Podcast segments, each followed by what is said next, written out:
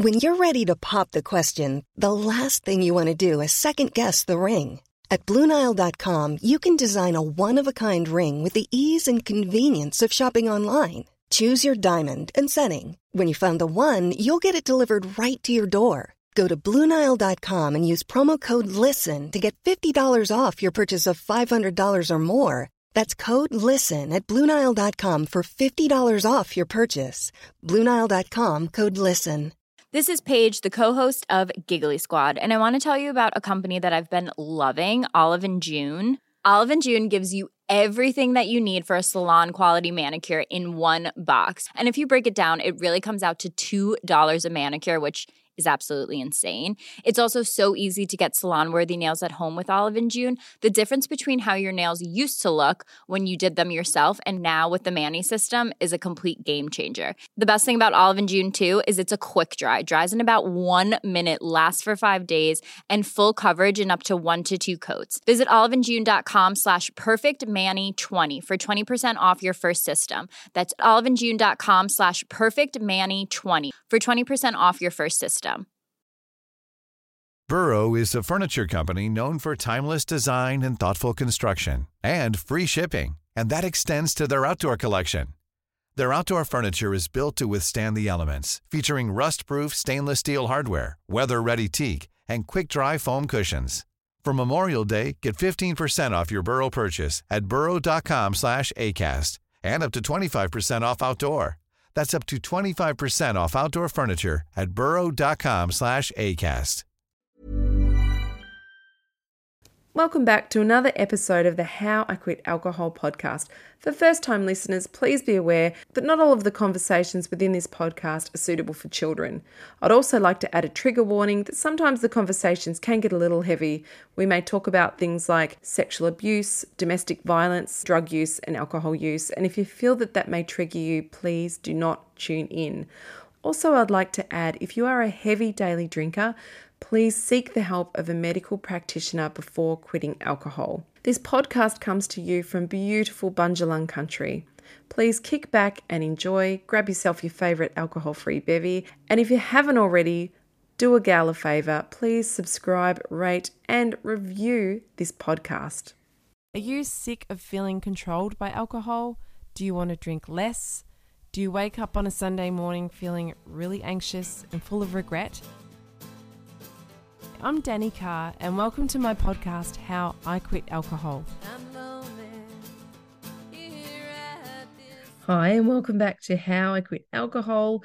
Today, something different for you. I'm posting up a beautiful workshop we did some time ago with the How I Quit Alcohol grads group with my very good friend who's an amazing trauma informed psychotherapist.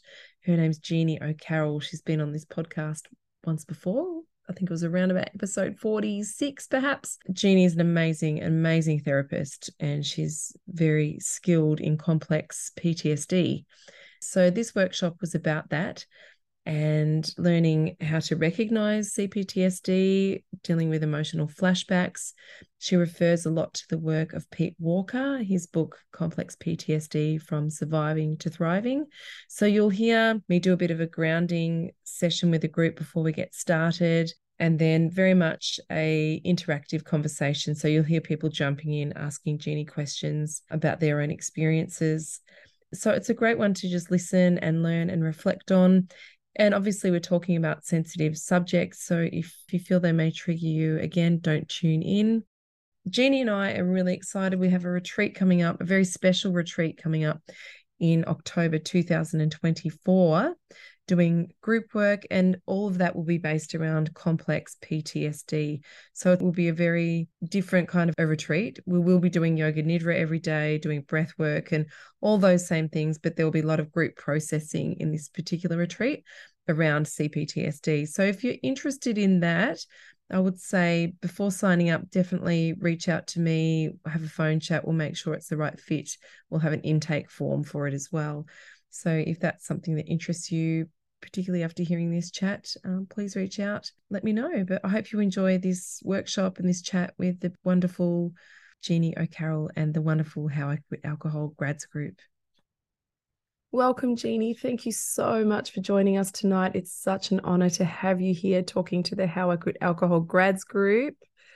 Um, it's just such a pleasure, and I'm very, very grateful, as I know you're almost impossible to get uh, get a session with. So yes, feeling very lucky, very special. Uh, before we get started, Jeannie, would you be able to tell the group a little about yourself and the work that you do? It's a pleasure to be here. I've been working as a psychotherapist, I guess, for between 15 and 18 years. I trained way back in 2004 and I've worked in lots of different areas. But I guess very quickly, right from the beginning of my training, I sort of landed in the trauma field. I worked with refugees for many years in Sydney, the Torture and Trauma Service, which was supporting newly arrived refugees to settle in Australia. And then I did that for many years. And then when I moved to this area, to the Byron Bay region, I worked at a counseling organization called Interrelate. And so they work with families and couples.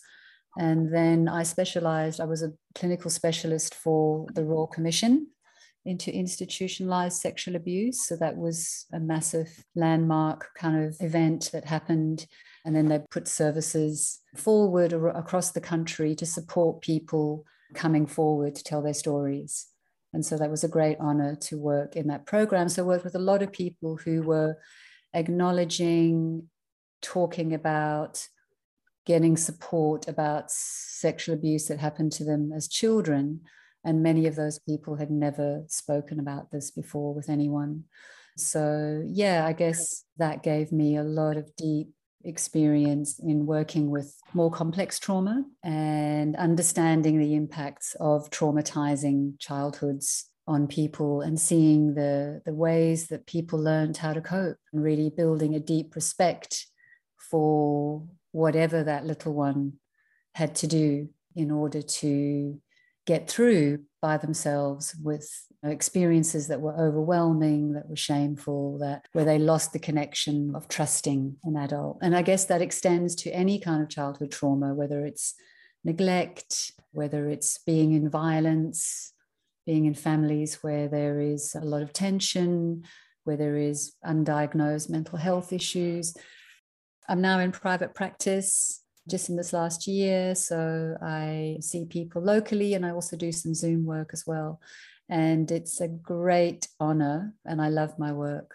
And I also just wanted to say as well to just, well, I wanted to kind of acknowledge that I'm sitting here and working daily on Bundjalung country and, and wanting to pay my respects to the elders past, present, and emerging, and also wanting to pay my respects to all of you and all your elders and your ancestors. And I think with when we, whenever we're talking about trauma, we're usually talking about intergenerational trauma. And so we're talking about how things get passed down through the generations. And yeah, just deep respect for all of you who are on a journey, it sounds like, to address a symptom. Drinking is a symptom of deeper distress and things that may have happened in the course of your life that you kind of now maybe open to understanding more and working with. Wonderful. Thank you, Jeannie. Before we start the session, I would like to just do a quick grounding so that we can all just drop in and come together, observing.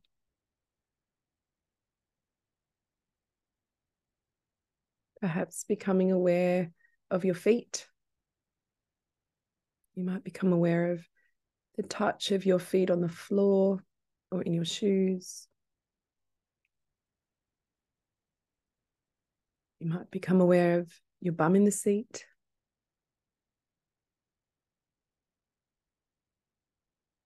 Taking awareness to your the small of your back, the mid back, upper back, Awareness to the arms, the forearms, the hands, the fingers. Becoming aware of your belly. And again, just noticing the belly as you breathe. Becoming aware of the chest, the jaw, forehead, awareness to the crown of the head. And then just taking this moment to just scan the body, scanning, noticing any areas of tension or constriction. Maybe any, maybe any emotions that are showing up. And without wanting any of those things to change, just having an awareness. Perhaps if you're feeling tightness in the tummy, perhaps seeing if you could just be with that feeling in the tummy or wherever the tightness or the constriction shows up. And just to see if you could relax the area, but not asking it to go.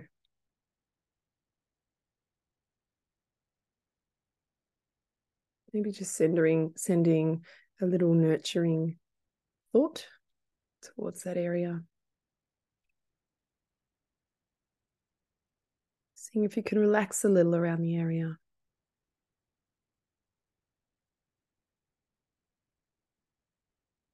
Just welcoming all the emotions to show they're completely safe. It's okay just to be here as you are.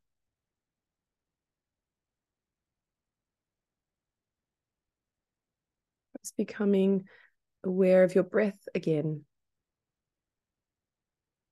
Maybe this time seeing if we can guide the breath a little more down into the belly. Maybe a little slower. Seeing if we can slow down the exhale. And just doing three rounds of breath like this. Long, slow, steady into the belly. Letting go and softening with the exhale. Long, slow, steady into the belly. Releasing, letting go on the exhale. And finally, one long, slow, deep breath into the belly and slowly releasing with the exhale. When you're ready, you can open your eyes. And welcoming you to this wonderful session today. And I hope that you guys all get something out of it. And so, Jeannie, before we get started, if you could talk to the group about what is CPTSD? What is an emotional flashback? How does that look? How do we know when we're having one? Yeah, so we're very familiar with the, most of us are familiar with PTSD, which is post traumatic stress disorder, and the symptoms of post traumatic stress disorder as a result of a single event trauma, usually a single event trauma, an accident, having to run a, a life threatening situation, being attacked, any of those floods. And when we then have experiences of like vivid flashbacks, like we feel that the trauma is happening right now, or we have intrusive thoughts and images of what happened, or we have nightmares, or we have reminders, triggers in our environment that take us back to that trauma. And we can get things like physical sensations like sweating, nausea, increased heartbeat. So, those are kind of post traumatic stress kind of symptoms as a result of a traumatic event. When we start talking about complex PTSD and we're talking about emotional flashbacks, we're not talking about those kind of clear, vivid, the Vietnam War veteran who the helicopter goes overhead and they hit the ground and they start having visions of what happened. And that's what I love about Pete Walker's kind of distinction is that complex PTSD is and it, when a child grows up in an environment which is there's an ongoing and enduring either events that happen to the child which are frightening physical abuse shouting screaming or things that happen to the child by not happening which is not being comforted not being reassured not being loved not being engaged with in a way that they can make sense of their environment and what's happening. And so that develops into what we call complex PTSD. And there's a guy, a psychologist, a traumatologist called John Briere, who kind of makes this point that actually, if complex PTSD was really given its place, that the DSM, which is this big tome, the Diagnostic Manual of Psychiatric Disorders, that would actually become very small. It would just become a really thin little pamphlet. So, if it was really recognized that as a result of enduring failure of the parental family system to keep a child safe and meet their needs emotional needs, physical needs, psychological needs, verbal needs for reassurance that the result of that is this sort of complex trauma. And emotional flashbacks kind of fall into that. So they what we call we've got this part of our brain which is called the amygdala which is like this little almond shaped part of our brain that is why it's like the smoke alarm. And the smoke alarm is wired to detect danger. And when we have an emotional flashback we are suddenly taken like the amygdala is hijacked and we are taken out of the present moment experience which might be we're having an argument with somebody or somebody at work challenges us and we feel put down. And suddenly the amygdala hijacks us and we're taken back into intense and frightening circumstances of childhood. It might be intense fear and despair, or it might be intense sadness, or it might be enraged reaction to this fear and despair.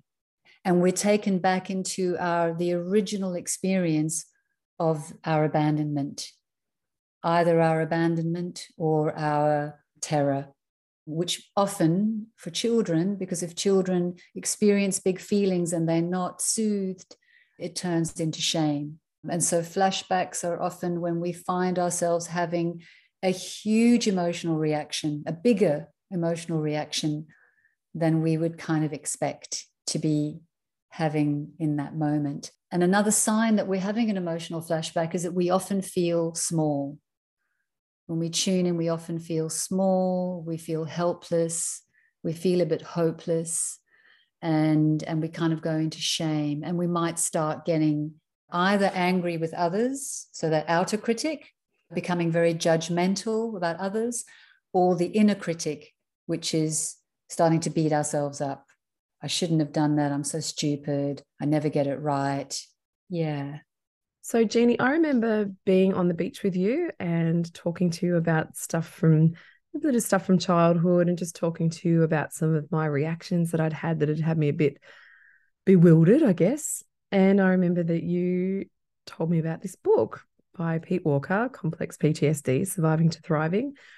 And I said to you, I don't need to read that because I didn't have any big T trauma stuff. No, no, that definitely not me. And I was very loved by my parents, just that mum had an addiction and she was a bit unpredictable, but mostly I felt loved. If anything, my siblings copped it far worse than I did. And then what was beautiful is you just sort of said to me, you know, Danny, sometimes what people do as a coping mechanism is they minimize their own trauma. And even then, when you said that, I thought, oh, no, I'm not minimizing. I'm just, no, I'm fine. and I went and read that book anyway because I thought, oh, well, if Jeannie's recommending it, I'll go have a read. And oh my gosh, I just had so many light bulb moments reading that book. And I understood finally my own behaviors.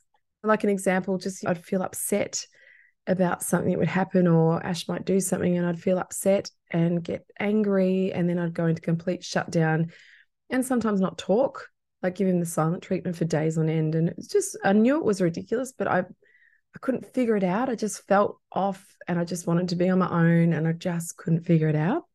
And so when I read this book, I started to understand those behaviors and the the flight or fight, the fawn response, the freeze response.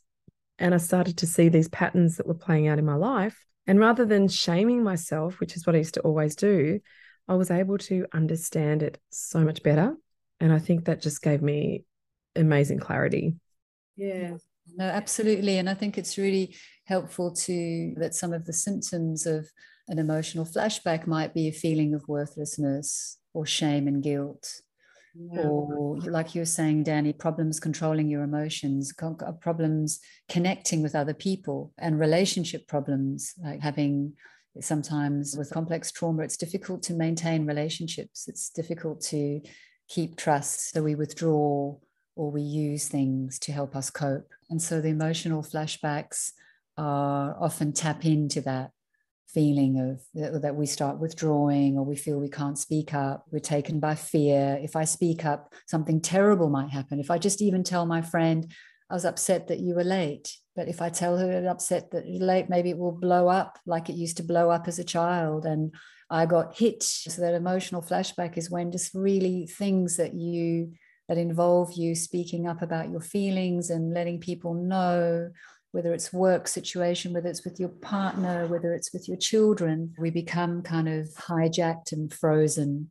We can either go into the four F's, we can go into an over fight response, or we can find ourselves fleeing into kind of upper activities, or we can find ourselves freezing and going numbing ourselves by watching TV or kind of more of the downers, you know, avoidance numbing out, drinking, or we find ourselves fawning and overly, you know, into a kind of codependent form, which mm. is trying to please and appease in order to ensure that we are safe, you know, that this person doesn't get angry with us. Yeah, the fawn one's a big one too, like falling over ourselves to try and keep people happy so that yeah. we kind of feel that we're in a safe space still. And that's the big one. Mm. I hate to bring it back, but that's exactly what I went through earlier today. Mm. Just feeling so belittled by what had happened to me and really bringing it back to that childhood sort of feelings of don't make a fuss, just belittling, feeling terrible. And then when I stopped and thought about it, it was like, I'm really not in the wrong here. I've done nothing wrong. I feel good about myself. And I just thought of it from a different perspective. So yeah mm-hmm. all those feelings of me coming flooding back you're not good enough oh my god mm-hmm. this is what they think of me all that comes flooding back and like you danny you sort of say i never had any major trauma kind of thing how can this be trauma but it, it is those feelings of when you were sort of 10 11 12 years old of being told mm-hmm. off or whatever and me feeling that instant fight or flight reaction and then to just put it away for a bit and think about it was completely my experience today. So uh, I'm really grateful to be in this little workshop because it's all coming mm-hmm. home to me. Yeah. Yeah. yeah that's amazing yeah it sounds like you caught that tendency to to you know the inner critic to start kind of minimizing or judging yeah.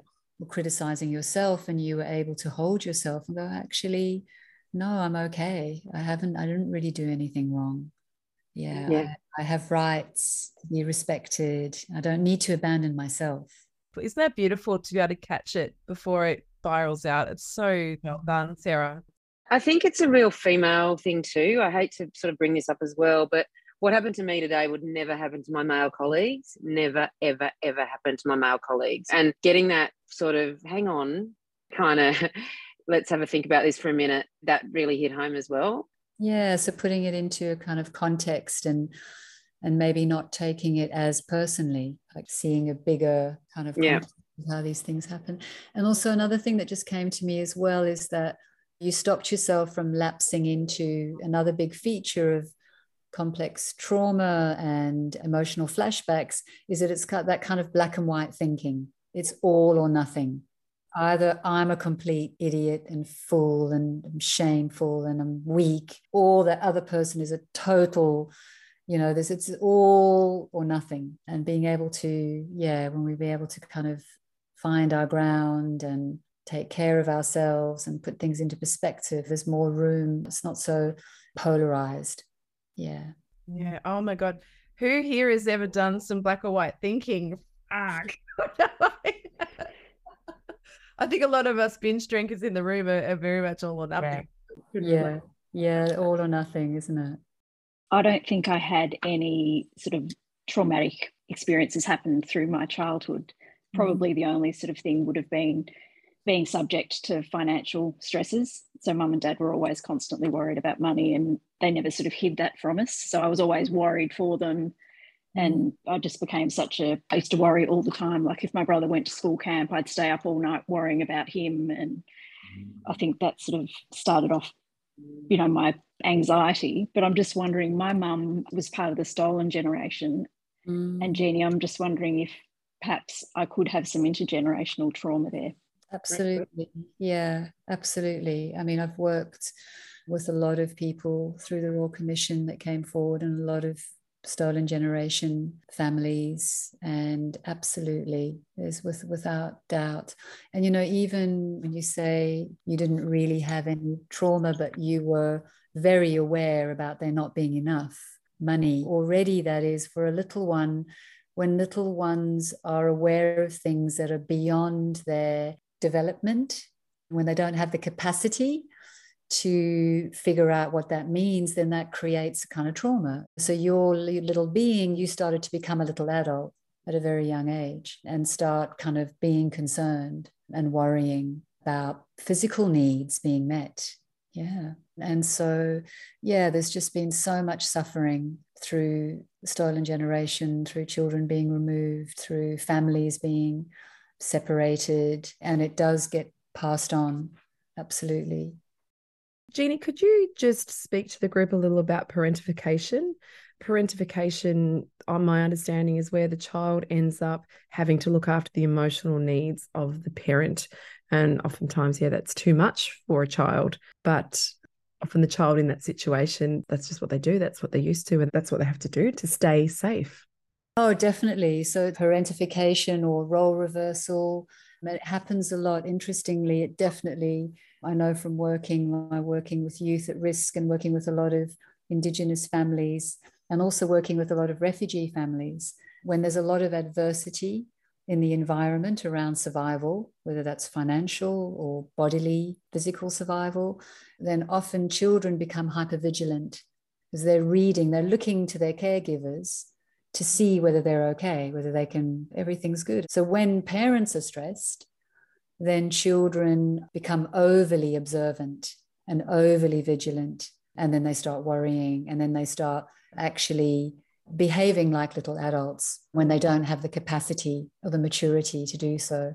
And it might even result in actually looking after counseling parents and telling mom and dad everything's going to be okay, or not just doing a single paper round, but doing a triple paper round and bringing money home and trying to save things or not eat as much. There's all these subtle ways that children, when they start believing that they need to step into a position of being bigger and stronger, when they're actually, they're just needing their parents to be the bigger, stronger, wiser kind. Yes, yeah, so thanks for bringing that to our attention. Yeah, it's a big one, the parentification, and it shows up a lot. Often children are in that situation where they've had to take on far too much responsibility. I think that starts as a, a young teenager. So when I was 13, then having my first drink and just feeling that relief and just to not to have to worry because it took right. away the worry.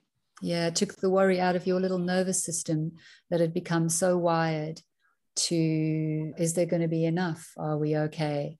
What do I need to do? What can I do? And sometimes when parents can't hide, when they share too much of their own stresses, the result is, is that little child's nervous system becomes overly burdened. So having your first drink, it's like, whew, wow, can relax, can let go. Going into the Pete Walker 13 steps of managing flashbacks. Okay. Um, the time to go through all of them. Perhaps you could mm. do some that you go to, Jeannie. Yeah. So one of the things that Pete Walker often says as well, which I love, is that he reframes flashbacks as being messages from the wounded inner child about the denied or minimized traumas of childhood. When we're not witnessed in childhood for things that hurt, or things that were upsetting, things that were confusing, things that were worrying, when that's not acknowledged, when a parent can't say, hey, I know that you're really worried about our financial situation and I'm really sorry, but you know, mum and dad have got this. It's okay. I often hear people saying, oh, my childhood wasn't as bad as that person. They had that happen. And I always say, well, there's no hierarchy of suffering. Mm. Each person's suffering is their suffering. And so Pete Walker says that flashbacks are almost like a message. It's like the little wounded child is clamoring for validation to go, I'm here and it hurt, whatever it was, whatever little or big. So if that just helps as well to connect us as well, that when we acknowledge we're having a flashback, we also are connecting with our inner child, with that wounded part. I think the first step for me that I love is just really that most people get a kind of sense of relief from is just to say, I'm having an emotional flashback.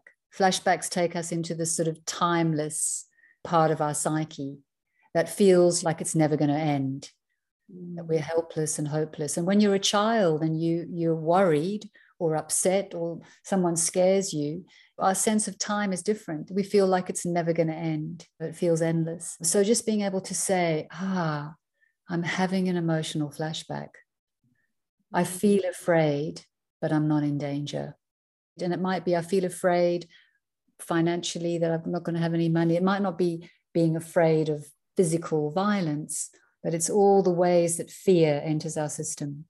I'm safe now, here in the present, far from the dangers of the past. So those are the kind of step one and step two. I'm having an emotional flashback. I'm feeling afraid, but I'm not in danger.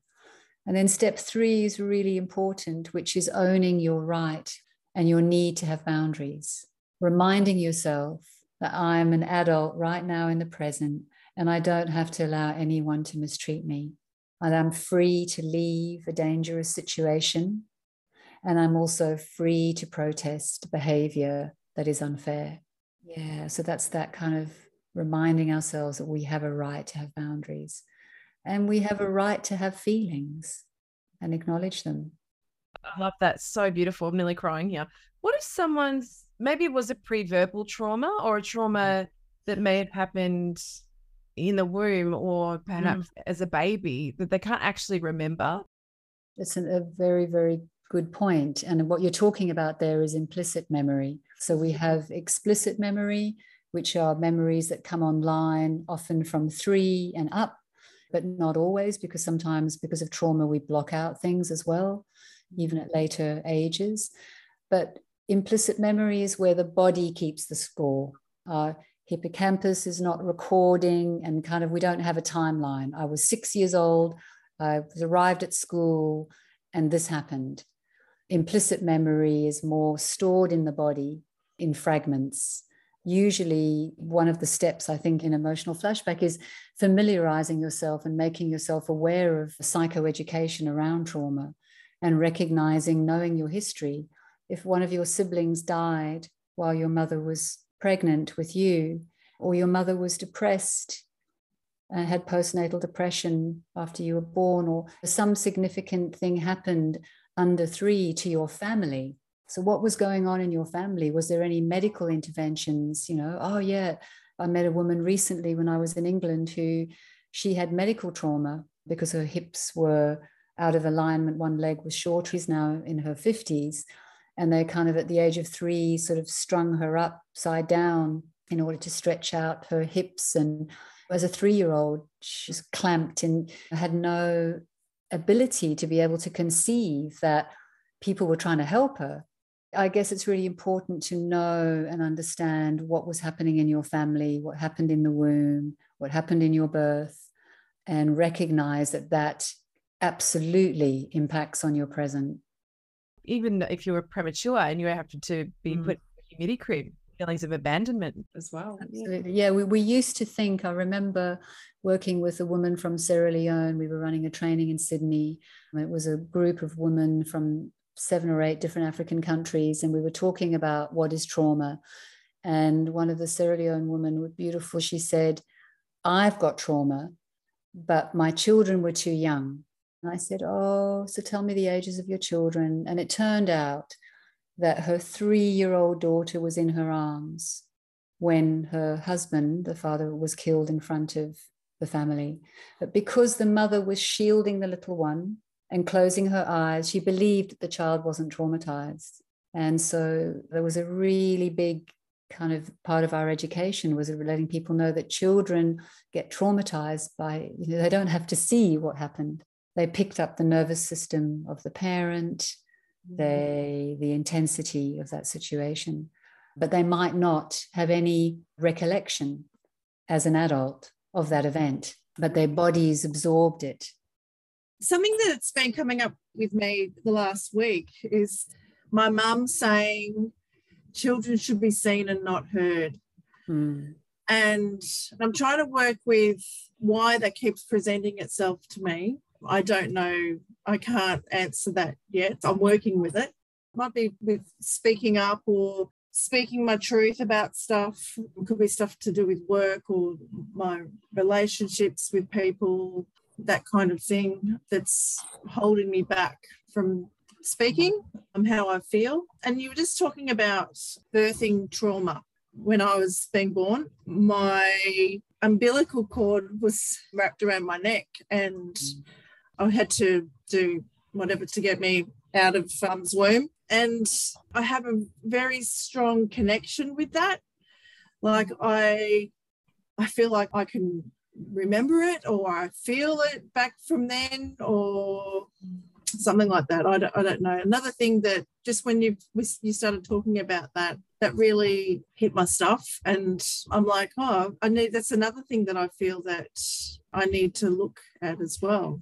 Absolutely, and it doesn't sound strange or weird to me at all. It sounds like you're aware of that experience in your body, and your mm. body lets you know children should be seen and not heard is part of that era, isn't it? Where children were their value, their voice, their mm. feelings were minimized and denied. And children had to basically work out what their parents was okay or not okay. Or that sounds to me a little bit like a kind of feeling flashback, isn't it? When you maybe need to speak up when you have the desire or, or need to voice something and then you find it difficult to do that because there's yes. that kind of that message ringing which has become very internalized i don't deserve i don't have value i must just kind of fly under the radar and just kind of get on with it and sort of let it go but really subconsciously it does affect in the back of your mind Absolutely. It reminds me of the kind of step four, which is speaking reassuringly to the inner child. So our little you know child needs to know that. So for you to need let her know that you love her, and mm-hmm. let her know that you're willing to hear her, and mm that her feelings matter, mm and that even though your parents at the time weren't always able to give that message and be there for you, that you can be there for her now and that she can come for you for protection and comfort when she feels lost and scared. Mm. So it's kind of that reparenting, doing whatever we need to do and holding ourselves that wasn't done very well for whatever mm. reasons. Yes, and number five is deconstructing, which I kind of talked a little bit about, is that kind of that trauma thing of eternity thinking. So deconstructing eternity thinking in childhood, fear and abandonment often feels endless. A safer future doesn't seem possible, seems unimaginable. But when we can remind ourselves that this flashback will pass as it has passed many times before, it's not there forever, it's going to pass. That's such a great one to remember. Mm-hmm. Whenever we're in a state that this will pass, yeah. And then number six is reminding yourself that you are an adult body, that you have allies, that you have skills, that you have resources. Your allies might be this group, knowing I've got the group next week and I can be open and honest about where I'm at. I've got that my 13 steps to managing an emotional flashback. I'm going to print it out and carry it around with me and my a lot of my clients i send it to them on their phone so then, then they put it into their notes or they keep it on messenger under a you know they can just click on or they carry it around in their friend a couple of clients have got it in their wallet or in their pocket. So it's just reminding yourself that you are an adult now and that you have resources skills allies to protect you in ways that you never had as a child number seven is about coming back to our bodies Mm. Yeah, so easing back into your body. So we know that fear launches us into our head, worrying or numbing out or spacing out. We go outside of our window of tolerance when fear or strong emotions trigger us and we lose touch with our body. And the only way that we can self regulate is coming back into our body. So it's just being really gentle gently asking your body to relax, like Danny did at the beginning, going through the muscle groups, feeling your feet on the floor, tensing your calves and letting them go, lifting your shoulders, letting them drop. It's just like whatever works for you, of gently just engaging with the body, the muscle groups, and bringing in the breath, slowing down our breathing. Many of us, and I certainly do it for years, my big thing is holding my breath. So mm. when we get stressed, we often hold our breath.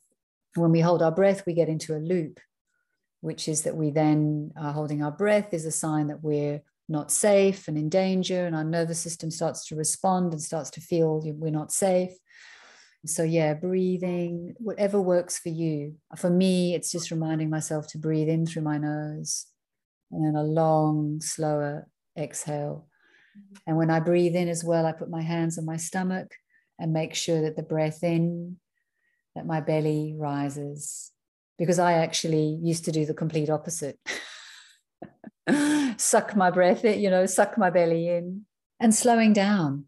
When we slow down, then we reduce that kind of the panic button in our system and mm-hmm. finding a safe place for yourself to unwind. It might be removing yourself. I'm just going to go outside, or I'm just going to go to the bathroom. It's removing yourself into a place that you feel that you can unwind safely and soothe yourself, however mm-hmm. that may be. That's probably one of my favorite ones. I mean, I love them all, but this is probably one of my favorite ones, you know, going back into the body. Just so much coming at me today. There was just a lot, mm-hmm. juggling a lot of things. And I just thought, I'm going to go do yoga nidra for 20 minutes. So I just went and laid and did some yoga nidra and it just back mm-hmm. into the body. And it was in my safe space. I got onto my bed and just laid down and shut the door and told no one to interrupt me and turn my phone off it's just incredible just to go back into your body and slow it down and it's like okay i've got this again. I'm okay. And it's also so important as well to when you've done those steps is also then to be able to feel the fear that might be there yeah. or feel the anger or feel the sadness and know that feelings are energies. They're not good they're not bad. We label them. We've got this whole spectrum of feelings that are all necessary for our survival. The fear cannot necessarily hurt you if you don't run away from it or act on it in a self destructive way. That's when it becomes dangerous. But the actual fear itself or the feeling, whatever that feeling is, can't actually hurt you. And just being allowing it to be there in your body. Ah, where is my fear? It's gripping my chest what is it? What color is it? Mm. And just breathing into it, allowing it to be there. Yeah, not trying to run from it, not trying to get away from it.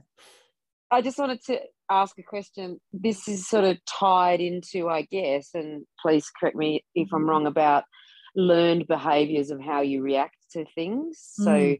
Mm. things that happen, like I still can't break the pattern of giving my husband the silent treatment if I'm mm. got the mm. shits. You know what I mm. mean? And I know that that's really not mature and not logical, but mm. because I'm thinking about all the things that you're saying and thinking about reacting, so learned behavior, yeah, or old yeah. patterns of reacting mm. is associated with this. I would think. Absolutely, yeah, and it's really great that you recognize that. You know, some you, you recognize that that is one of the things that you do, the silent mm. treatment, and being compassionate, resisting the tendency to go into criticizing yourself or I'm just accepting that, ah, with compassion, that's what I do. When I feel hurt by my husband, I shut down. I shut down and I can't find words and I withdraw from him. And, and even just using these steps might mean that you start to come out a little bit sooner. You might still do it, but that period, maybe it used to last for days, maybe it will start lasting for less and less time. And you'll be able to recognize that you're having an emotional flashback that's taking you to a time where you didn't have a voice, you didn't feel that you could speak up, you didn't feel that you would be heard. And that comes to step eight is resisting the inner critics, drasticizing and catastrophizing.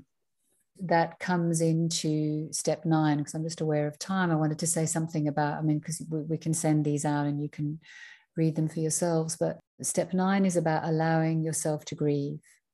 And that's such an important one. So when you are in that withdrawal, Sarah, where you are in that kind of shutdown, it's recognizing, allowing yourself to release old, unexpressed feelings of fear, of hurt, of abandonment, and to validate and then soothe those past experiences of helplessness or hopelessness mm-hmm. and allowing yourself to feel because often when we go into kind of withdrawal we're just we're shutting down our feelings and allowing yourself to maybe even allowing tears to come and allowing ourselves to have self-compassion and also that maybe also allowing our anger which might sometimes be projected outwards to allow us to have self-protection so sometimes your withdrawal might be a way of letting yourself just protect yourself for a period of time.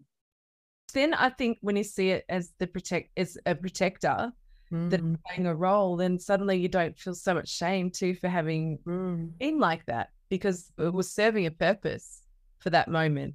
And mm. like you say, Jeannie, I guess the more aware we become, or we can manage it with ourselves, and perhaps we don't last as long in it. But mm. I think it's really important to recognize that any reaction we have often is just little us trying to protect ourselves.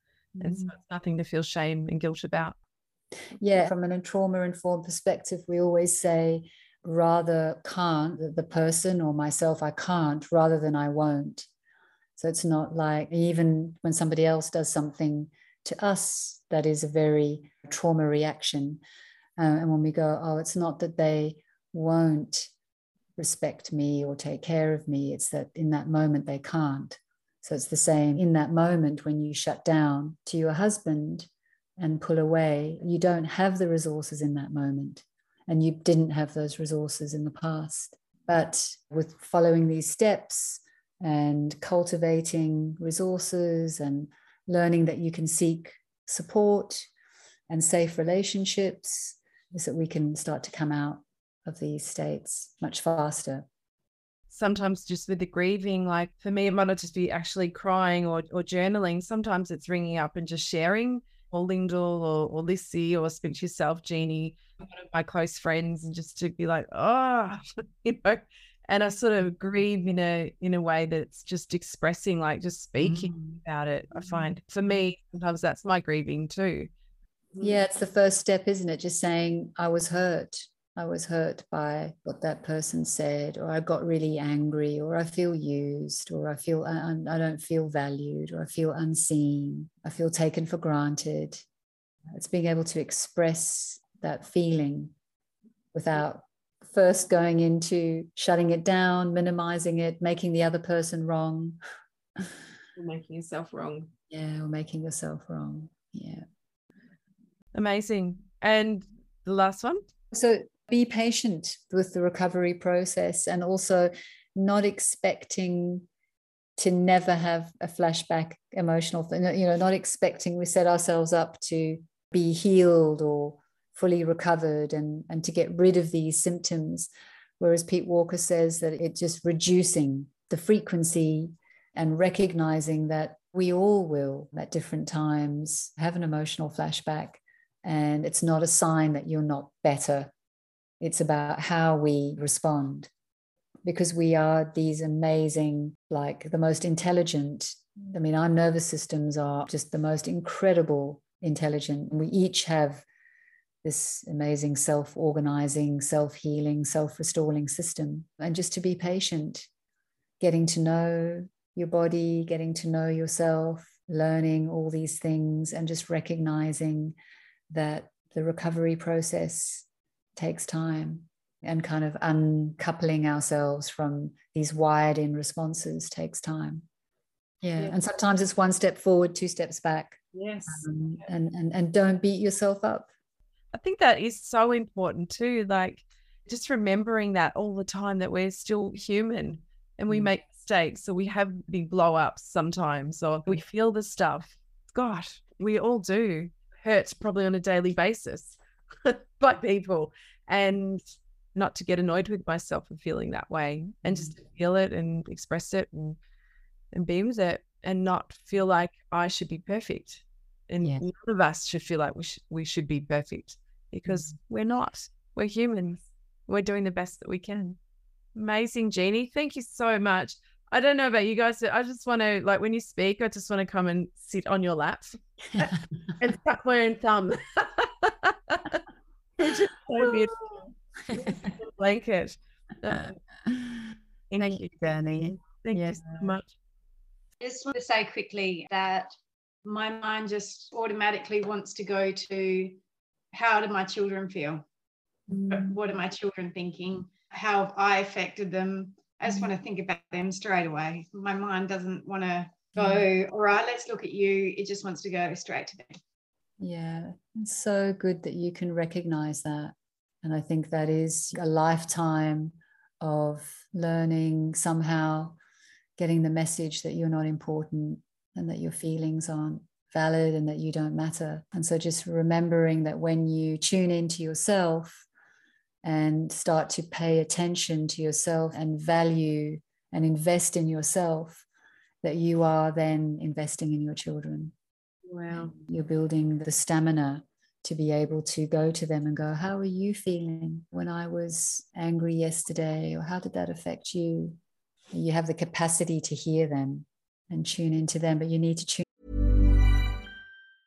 Hey, folks, I'm Marc Maron from the WTF Podcast, and this episode is brought to you by Kleenex Ultra Soft Tissues, your ally to help tackle your allergy symptoms this season. I love the change of seasons, but nobody loves pollen and all those other things floating in the air that make you sneeze during this nice weather. Kleenex Ultra Soft Tissues are hypoallergenic and allergist approved, so fight back against watery eyes and runny noses without worrying about irritating your skin. For this allergy season, grab Kleenex and face allergies head on. Planning for your next trip? Elevate your travel style with Quince. Quince has all the jet setting essentials you'll want for your next getaway, like European linen, premium luggage options, buttery soft Italian leather bags, and so much more. And is all priced at 50 to 80% less than similar brands. Plus, Quince only works with factories that use safe and ethical manufacturing practices. Pack your bags with high-quality essentials you'll be wearing for vacations to come with Quince. Go to quince.com/pack for free shipping and 365-day returns. Imagine the softest sheets you've ever felt. Now imagine them getting even softer over time. That's what you'll feel with Boll and Branch's organic cotton sheets. In a recent customer survey, 96% replied that Boll and Branch sheets get softer with every wash. Start getting your best night's sleep in these sheets that get softer and softer for years to come. Try their sheets with a 30-night guarantee. Plus, get 15% off your first order at bollandbranch.com. Code BUTTERY. Exclusions apply. See site for details. Into yourself first. Oh, Jeannie, you're amazing. Thank you so much. Yeah, it's such a pleasure to be here and to support, yeah, all of you in this journey. We're all on one. We're all kind of in recovery as human beings from history whether it's we've been dominated by colonization, exiled through war. We don't have to dig back in any of our histories to see the sort of intergenerational trauma is not far away. Thank you, Jeannie. I have so much gratitude for you, and you're just incredible. And I really, really appreciate you coming mm. and speaking to these guys tonight. And thank you. Thank you. Love to everyone.